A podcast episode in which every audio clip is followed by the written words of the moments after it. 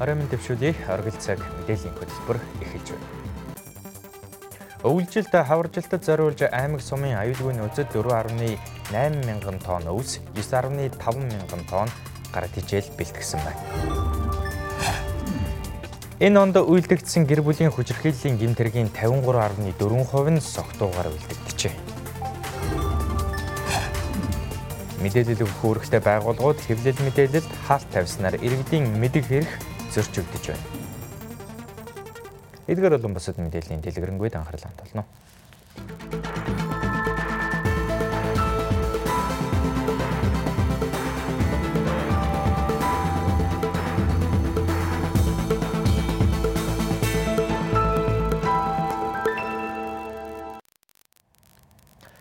Монгол телевизийн мэдээ болон нийгмийн нэвтрүүлгийн алба өнөө өглөө хөтөлбөр хамтран энэ 7 хоногийн туршид тусгал төслийн хүрээнд хүүхдийн эсрэг хүчирхийллийг хэрхэн бууруулах вэ сэдвээр мэдээ сурвалжлага бэлтгэн хүргэж байгаа. Өнөөдөр бид хамгаалах байрны хүрэлцээ болон хүчирхийллийн үндсэн шалтгаануудын нэг болох архитекталтын асуудлаар мэдээ сурвалжлага хүргэх болно.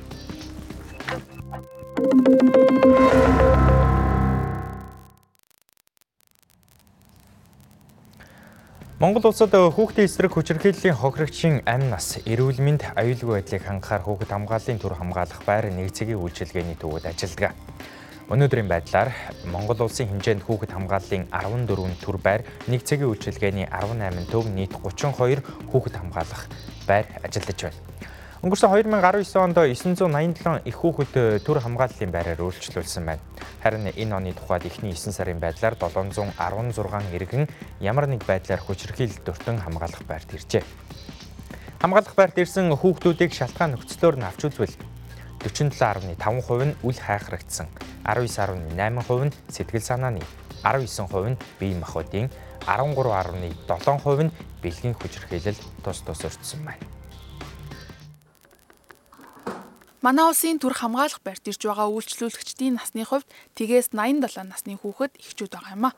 Төр хамгаалах байрт хүчирхийлэлт өрсөн хүүхдүүдийг хүлээн авч эмнэлгийн анхан шатны тусламж үйлчилгээ, сэтгэл зүйн үйлчилгээ, нийгмийн халамжийн үйлчилгээ, хүүхэд хамгааллын үйлчилгээ болон эрх зүйн тусалцааг 24 цагаар үзүүлдэг юм а. Ингэхдээ зөвхөн цагдаагийн байгууллага болон 108 төвөөр дамжуулан ирсэн дуудлагад нөхцөл байдлын үнэлгээ хийж төр хамгаалах байрт хүлээн авдаг байна. 32 хүүхэд яг одоо бол энэ төр хамгаалах байранд бол байна. За энэ хүүхдүүд голчлон одоо үл хайхрагдсан, за мөн одоо хүчрхийлд өртсөн. За ийм одоо байдалтай хүүхдүүд бол ирсэн байгаа. За голчлон одоо сүүлийн үед ирж байгаа 108 муцанд ирж байгаа дуудлага мэдээлэл болон төр хамгаалах байранд ирж байгаа хүүхдүүдийн шалтгаан бол эцэг их одоо архины хамааралтай ийм эцэг эхийн хүүхдүүд бол дахин давтан одоо хамгаалах байранд ирж олон хоногоор үйлчлэгээ авах энэ байдал бол үргэлжилж байна. Түр хамгаалах байрт ирэх хүүхдийн тоо баяр наадмын үеэр болон хүүхдийн мөнгө бух үеэр нэмэгддэг байна. Мөн хүүхдийн мөнгө 100 сая төгрөг болж нэмэгдснээс хойш сар бүрийн 20-оос хойш түр хамгаалах байрт ирэх хүүхдийн тоо буурахгүй байна уруу хүүхдийн 100 мянга гэдэг чинь 300 мянга байгаа тий. Энийг ээж аав хоёр аваад 7 хоног ингээд алга болчдөг. Тэгээд хайж хайж хүүхдүүдийг бид нар авцсан байгаа. Цагдаа нар ээж аавыг нэрэн сурвалжилж байгаа. За олоод яасан бэ гэхээр одоо хүүхдүүдээ эргүүлж аавыг бид нар одоо дахиж архитаар суухгүй гэдэг. Гэхдээ яг боломжтой айлууд нь хүүхдийн иргэн нэгтгэдэг. Гэхдээ үргэлж хяналттай байдаг.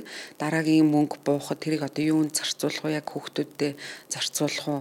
Одоо амлалтыг нь авч өргөдөл бичүүлж ингэжээж хүүхдүүдийг гэрт нь иргэн нэгтгэдэг. Түр хамгаалах байрт ирсэн иргэдийг 30 хүртэлх хоног байлгах боломжтой бол нэг цагийн үйлчлэгээний тухайд 72 цагийн дотор ирсэн хүүхдүүдийн асуудлыг шийдэж дараагийн байгууллагад шилжүүлдэг байна. Гэвч урт хугацааны үйлчлэгээ авах шаардлагатай хүүхдүүд мөн байдаг учраас төсвөр санхүүжилт хангалтгүй байдаг гэлээ. За энд ирсэн хүүхдүүд дээр мэрэгжлийн нийгмийн ажилтнууд ажилдаг. За энэ хүүхд цаашаа ар гэртээ иргэн нэгтгэх юм уу эсвэл цаашаа асрамж халамжийн төрөө явах юм уу гэдэг асуудлыг ар гэрт нөхцөл байдлын үнэлгээгээд хамтарсан багийн шийдвэрээр ерөөхдөө шийддэг. А зарим хүүхдүүд гэр бүлдээ иргэн нэгтгэдэг. Гэхдээ эргэх хяналттай байдаг. Эрүүлдэх хүүхэд иргэн нэгдэх боломжгүй юм тохиолдлууд бол гардаг. Эцэг одоо хоёул архины хамааралтай тэгээ хүүхдээ бас хаяад явцдаг ч юм уу эсвэл хаягийн тодорхойгүй олдохгүй ийм шалтгаанууд байдаг. А тийм тохиолдолд бол бид нар бас нөгөө хүүхд тасрах хувилбарт үйлчлэгэнд хүүхдийг одоо байлгах албан зуучлах ийм ажлуудыг бол хийдэг байгаа.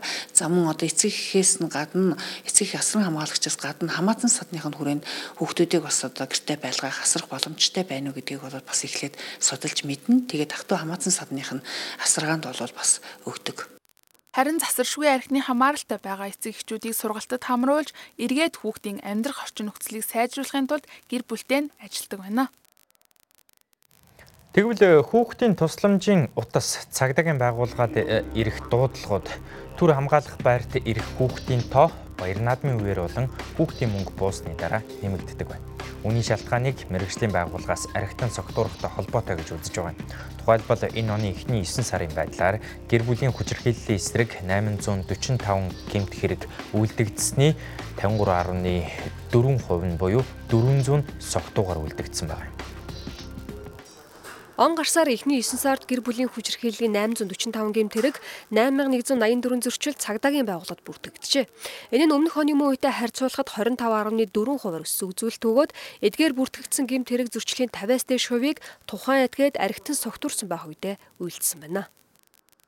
Гэр бүлийн хүчирхийллийн 50 53%-аас согтуугаар үлдгэсэн байна. За энэ юу вэ нөхөр тухайн одоо үлж байгаа этгээд маань согтур хундааны зүйл хэрэгсэн үедээ гэр бүл маргаан гарах ийм ш бас нөхцөл байдал үүснээс болж энэ зөрчил маань бас согтур хундаатай холбогдсон байна. За дараагийн дугаарт бол ковид-19 энэ тархалтай холбогдуулан хөл өрөө тогтоосонтой холбоотойгоор гэр бүлийн хүчирхийлэл маань болсон байна. Зарим тохиолдолд архинд ордог үндсэн найрлага хүний биед нөлөөлөхдөө оюун бодолд эрүүлэр бодох, тунгаах, шийдвэр гаргах процесс нөлөө үзүүлдэг учраас хүчирхийлэл үйлдэхэд нөлөөлөх хүчин зүйл болж байдаг байна. Сэтгэл судлалын шинжилгээ ухаанд гэр бүлийн хэн нэг нь архины хамааралтай бол хамт байгаа гэр бүлийн гишүүд нас, хүйс, боловсролын түвшин хамаарахгүйгээр дам хамааралд орж сэтгэл гутралаараа өвчилж эхэлдэг байна. Ингэснээр хүүхдэд тайван бус байдал, сэтгэл түвшүр мэдрэгдэж эхэлснээр хүүхдийн эрүүлэр бодож тунгаах байдал алдагдаж тарих гацалтад ордог гэлээ гэр бүл гэдэг тайван аюулгүй амьдрах орчныг надад мэдрүүлж байгаа ганцхан орчин байгаад байдаг. Гэтэл тэнд нөгөө тайван бас байдал, айц төгшөөр, харилцааны зөрчлүүд байгаад эхлэхээр тархинд яаж нөлөө үзүүлэх вэ гэхээр хүний тархинд ялангуяа хүүхдийн тархинд оюун бодол одоо эрүүлэр бодох хөгжих, хажууд нь сэтгэл хөдлөлийг зохицуулах гэдэг юм зэрэг хөгжиж идэг. Гэтэл архины нөлөөгөөр магадгүй гэр бүлийн хүчирхийллийн нөлөөгөөр эрүүлэр бодож дүгнэх тарих гацалтанд ороо сэтгэл хөдлөл илүү хөгждөг. Яаж өнөөдөр энийг даван туулах вэ? Яаж айцаа зохицуулах вэ? Яаж айгаагүй юм шиг царайлах вэ гэдэг юм уу те? Ингээд эхлэхээр тухайн хүмүүсийн сэтгэл зүйд урт хугацааны сэтгэл гутралыг үүсгэдэг. Тэгвэл бүртгэгдсэн хүчирхийллийн дуудлагын дагуу цагдаагийн байгууллага болон гэр бүл хүүхэд залуучуудын газраас хүүхдүүдийн асуудлыг шийдвэрлэдэг байна. Үүний дараа дараагийн шатлал болох тухайн аймагт үүргийн гэр бүл хүүхэд залуучуудын эхлэлц болон харьяалагт хороодод шилжүүлдэг бөгөөд хүүхдийн амьдрах орчин нөхцөлийг сайжруулахын тулд гэр бүлтэй нь ажилтдаг юм байна. Монгол телевизийн мэдээ болон нийгмийн нэвтрүүлгийн алба өнөө өглөө хөтөлбөр хамтран хүүхдийн эсрэг хүчирхийллийг хэрхэн бууруулах бай сэдвийн хүрээнд энэ 7 хоногийн турш мэдээ сурвалжлах бэлтгэн хүргэж холбогдох албан тушаалтнуудтай ярилцлаа. Энэ удаагийн тусгал төсөл үүгээр өндөрлөж байна.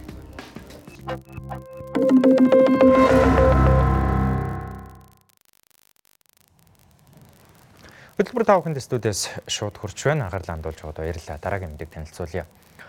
Хөрсөн дээр хасах хэм дурч зарим аймгийн нутгаар цас орж эхэлсэн өвлжилтийн бэлтгэлд анхаарал хандуулах болсныг сануулж байна. Тэгвэл өнөөдөр Монгол улсын шадар сайд Содбаатар өвлжилтийн бэлтгэл ажлын талаар улсын хурал танилцууллаа.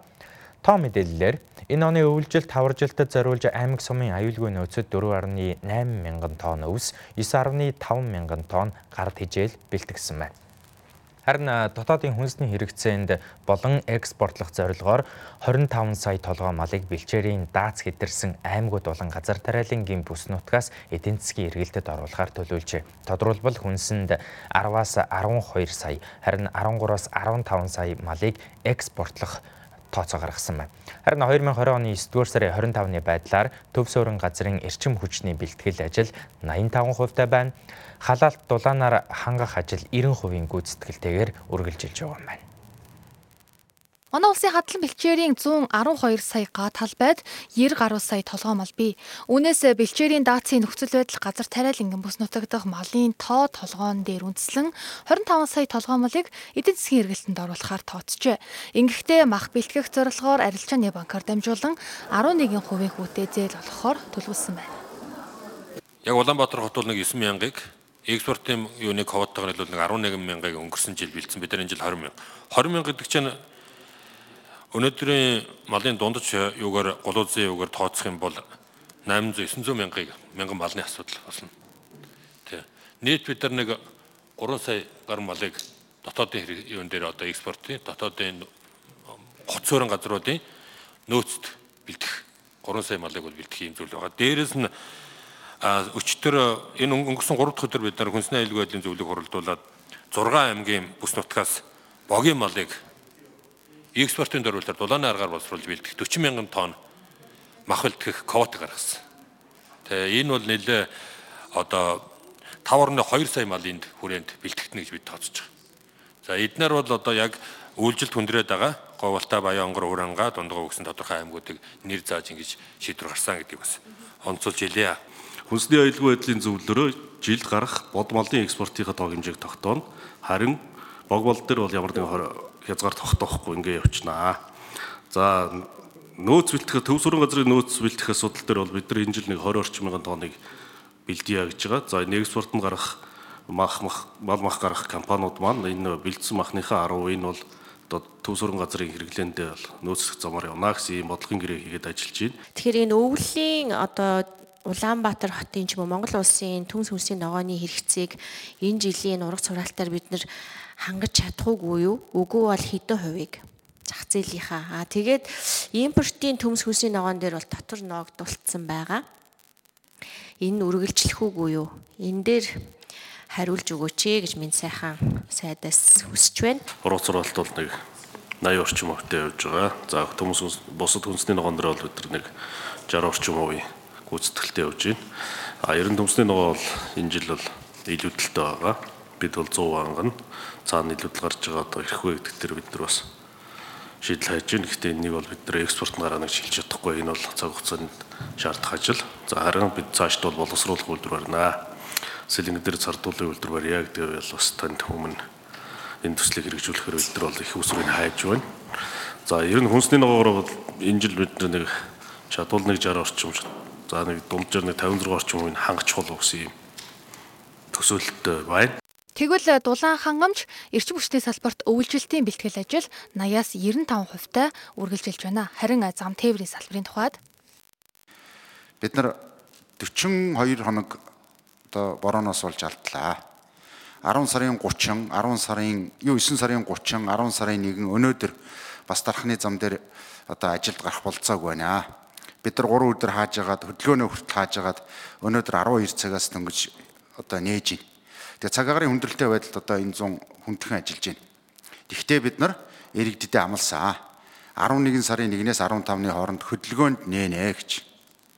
Хөдөлгөөнд нээн. Бүхэлд нь нээн хөдөлгөөнд.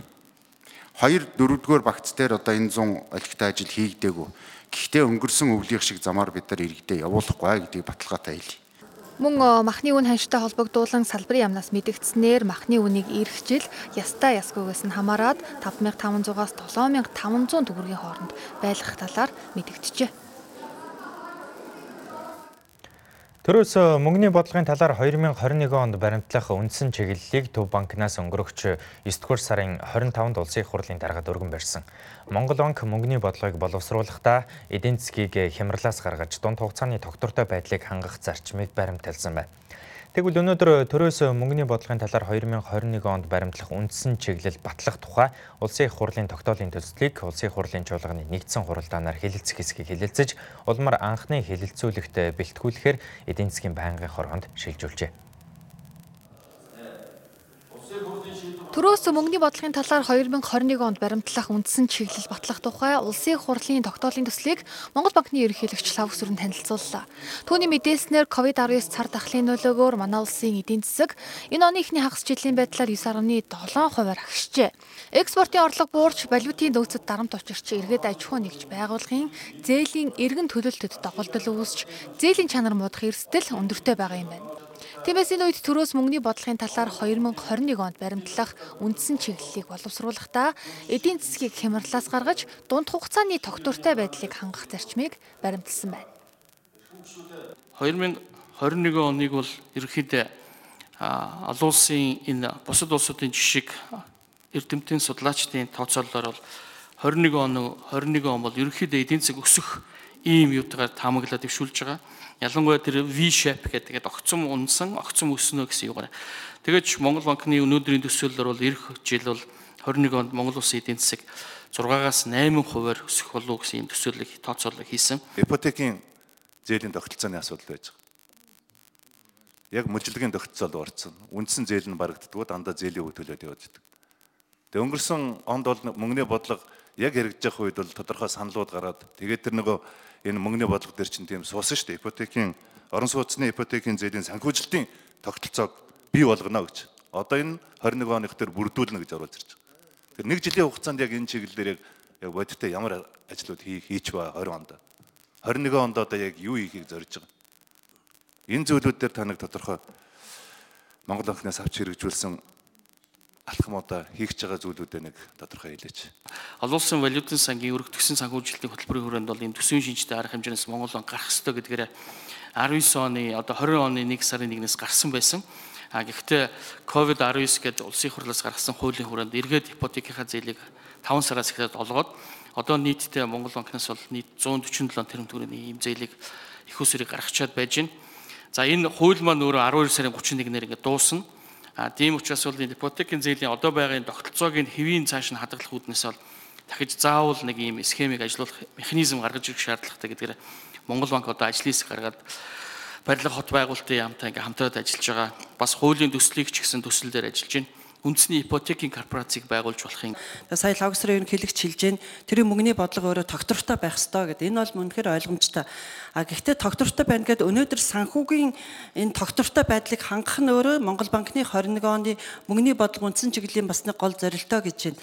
Тэгвэл яг өнөөдрийн байдлаар манай санхүүгийн байдал маань өвчтөө байна уу эсвэл эрүүл байна уу эсвэл сэхэнд байна уу та нар яг ямар онш тавиад тэр оншин дээрээ дүгнэлт хийгээд одоо цааш арга хэмжээг гаргаж байгаа вэ гэдэг дээр нэг бас тодорхой хариулт өгөөч гэж бодож байна. Олон улсын валютын сангийн өргөдгсөн санхүүжилтийн хөтөлбөрийн хүрээнд манай банкны системд бол активын чанарын үнэлгээгээд онцлогоо хийгдсэн.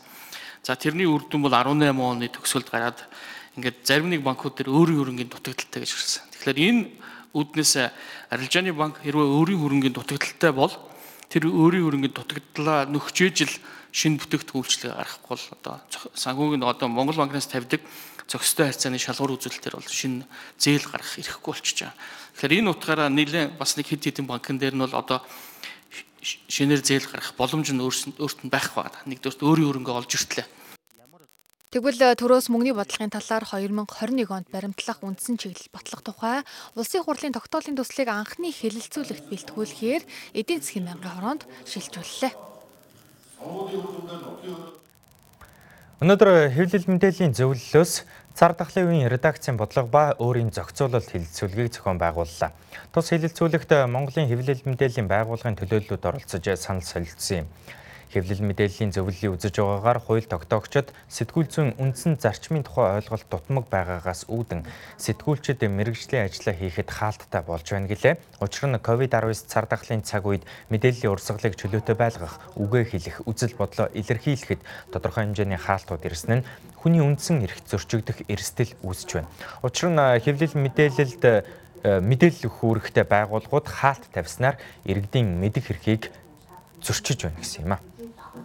Ягд гэвэл сэтгүүл чөлөөт илэрхийлэл байхгүй. Тархиндаа хүн юуг бодож шүүмжих шүүмжлэх юуг дэмжих нь бол тухайн хүний эрхчлөө байдаг тийм тэр одоо өөрийнхөө үзэл бодлыг чөлөөтэй илэрхийлж гаргах нь энэ арчилсан нийгмийн маш том үнцэнтэй зүйл а тэгэхээр сэтгүүл зүйд өөрөө нэг юм чөлөөт илэрхийлэл Дээр нь олон нийтэд мэдээллийг түгээх үүргээс гадна хяналт тавих гэдэг хотож банхрын үүрэг гүйцэтгэхэд маш чухал нэг үүрэг байдаг.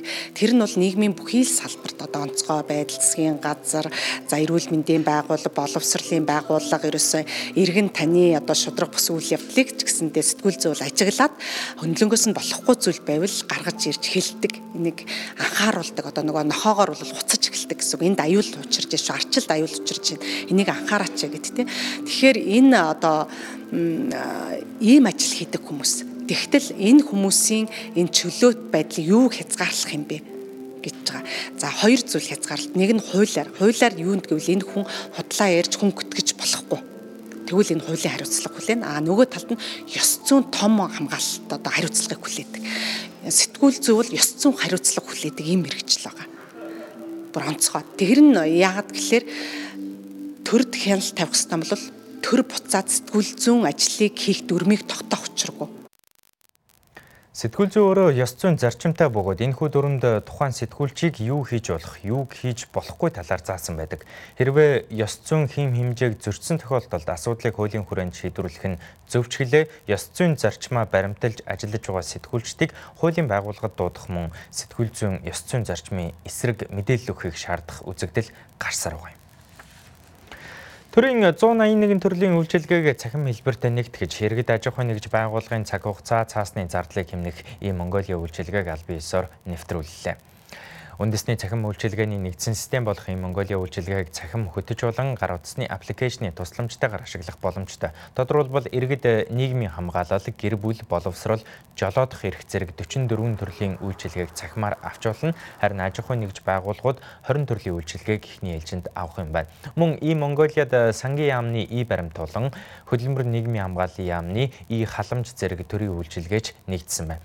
Ийхүү төрийн байгууллагууд цахим шилжилт хийснээр бичиг хэрэг хэрэг шуудангийн зардлаас дунджаар 10 тэрбум харин иргэдийн тухайд 3.7 тэрбум төгрөгийг хэмнэх боломжтой юм байна. Мөн төрийн үйлчилгээг авахд зарцуулдаг цаг хугацааг 5 минут болгон хэмнэх тооцооллыг гаргасан байна.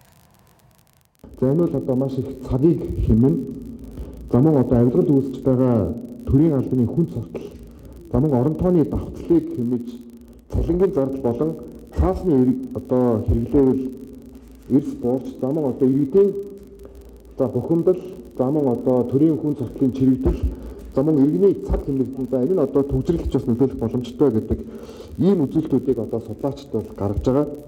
За цаашид төрийн үйлчилгээг одоо GovTech буюу одоо төрийн одоо government technology гэдэг энэ одоо технологи тулгуурлан Эстон улсын жишгт нийцсэн одоо X road буюу огтлолцох зам системийн загвараар төрийн болон хувийн хвшлийн мэдээллийг одоо Монгол улс нэг цонхонд буюу одоо Юм Монголиа гэдэг энэ цонхонд төвлөрүүлэх томоохон зорилтыг төвшүүлж байгаа.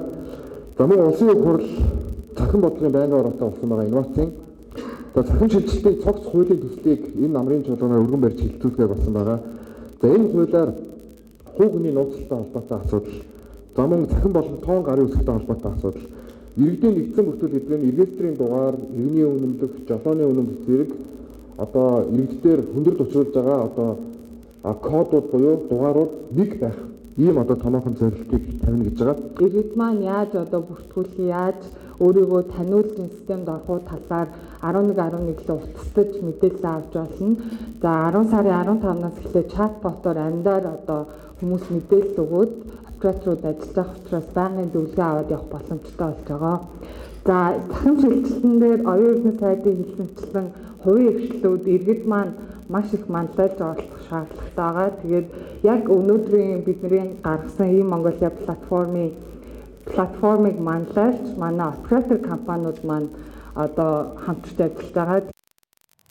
Ингэснээр ийм Монголиа хөтчийг иргэд ашиглах тохиолдолд утасны дата буюу интернетийг төлбөргүй ашиглах зохицуултыг өөрийн телефоны оператор компаниуд шийдвэрлэж байгаа юм байна. Үүнээс гадна 2020 оны 10 дугаар сарын 1-ээс эхлэн 1 жилийн хугацаанд үндэсний цахим үйлчилгээний нэгдсэн системийг хөгжүүлж, эрх чилгэхэд төрийн 492 үйлчилгээг цахим хэлбэрээр үзүүлж цахим шилжилт хийх юм байна. Хавдар судлалын үндэсний төвийн эмч нар Орхон аймагт ажиллаж байна. Нарийн мэрэгжлийн эмч нар ирэх 12 дугаар сар хүртэл Орхон аймагт ажиллах бөгөөд иргэдэд үзлэг оншилгоо хийхээс гадна орон нутгийн эрүүл мэндийн салбарын мэрэгжилтнүүдийг мэрэгшүүлэх боломж бүрдэнэ гэж аймгийн удирдлагууд үзэж байгаа юм байна. Жилд дунджаар 10 мянга орчим Орхон аймгийн иргэн Улаанбаатар хотыг зорж эрүүл мэндийн тусламж үйлчилгээнд хамрагддаг байна. Иймээс орон нутгийн иргэдийг цаг хугацаа, зардал мөнгийг нь хэмнэх үүднээс оршин суугаа аймагта нарийн мэрэгжлийн эмч мэрэгчлэтнүүдэд үзүүлэх боломжийг бүрдүүлэн ажиллаж байгаа юм байна. Орхон аймагт байрлаж ажиллах нарийн мэрэгжлийн эмч нарыг сонгохдоо тухайн аймагт өндөр байгаа өвчлөлийг эмчлэх чиглэлээр мэрэгсэн эмч нарыг сонгох юм байна. Тэгэхээр энэ олон иргэдэд Улаанбаатар хотын тэр их ачаалттай газар руу явуулахгүй дээрэс нь одоо санхүүгийн дарамтанд оруулахгүй Орхон аймагта Эрдэнэт хоттой эмчилдэг болохын төлөө зорж байгаа ийм санамж бичиг. Маш их хүмүүсийн ажлыг цагийг хэмнэсэн үр дүнтэй ажил болж байна гэж үзэж байна. Одоо Улаанбаатар хот руу явж өсвөл чадах хүн бий, чадахгүй хүн бий энэ дотор энэ олон хүн дотор. Тэгээд маш олон хүн хамрагдчихж байгаа. Энэ авцалсан талдууд болж л энэ орон нутгийн юунд үзүүлээд бас баярлалаа. Хөнгөн шуурхаг. Гол нь жоохон удаад байх нь хөнгөн шуурхал өөрчлүүлэх хэрэгтэй байна да. Өнгөрсөн 4 жилийн хугацаанд Орхон аймгийн эрүүл мэндийн салбар 4 тэрбум төгрөгийн хөрөнгө оруулалт хийгджээ. Хөрөнгө оруулалтаар элэгний хатуурал, хавдраар өвчлсөн иргэдийг эрт илрүүлж, БЦ вирусээр өвчлсөн иргэдийг эмчилгээнд бүрэн хамруулсан байна. Оргил цаг мэдээллийн хөтөлбөр өгөр өндөрлөж байна. Улс төрийн нам эрслээс ангид хаалтын гэрээгүй, аж ахуйн нэгж байгууллагын захиалаггүй, төлбөргүй мэдээ мэдээлэл хүлээн авч үзсэн танд баярлалаа. Хэрв танд хөтөлбөртэй холбоотой санал хүсэлт байвал бидэнд энэхүү хаяг болон утсаар илгээгээрэй. Мөн манай хөтөлбөрийг аудио хэлбэрээр сонсохыг хүсвэл подкаст оргил цагийг сонгоорой. Анхаарлаа хандуулсанд баярлалаа. Баяр таа үзэгчдээ.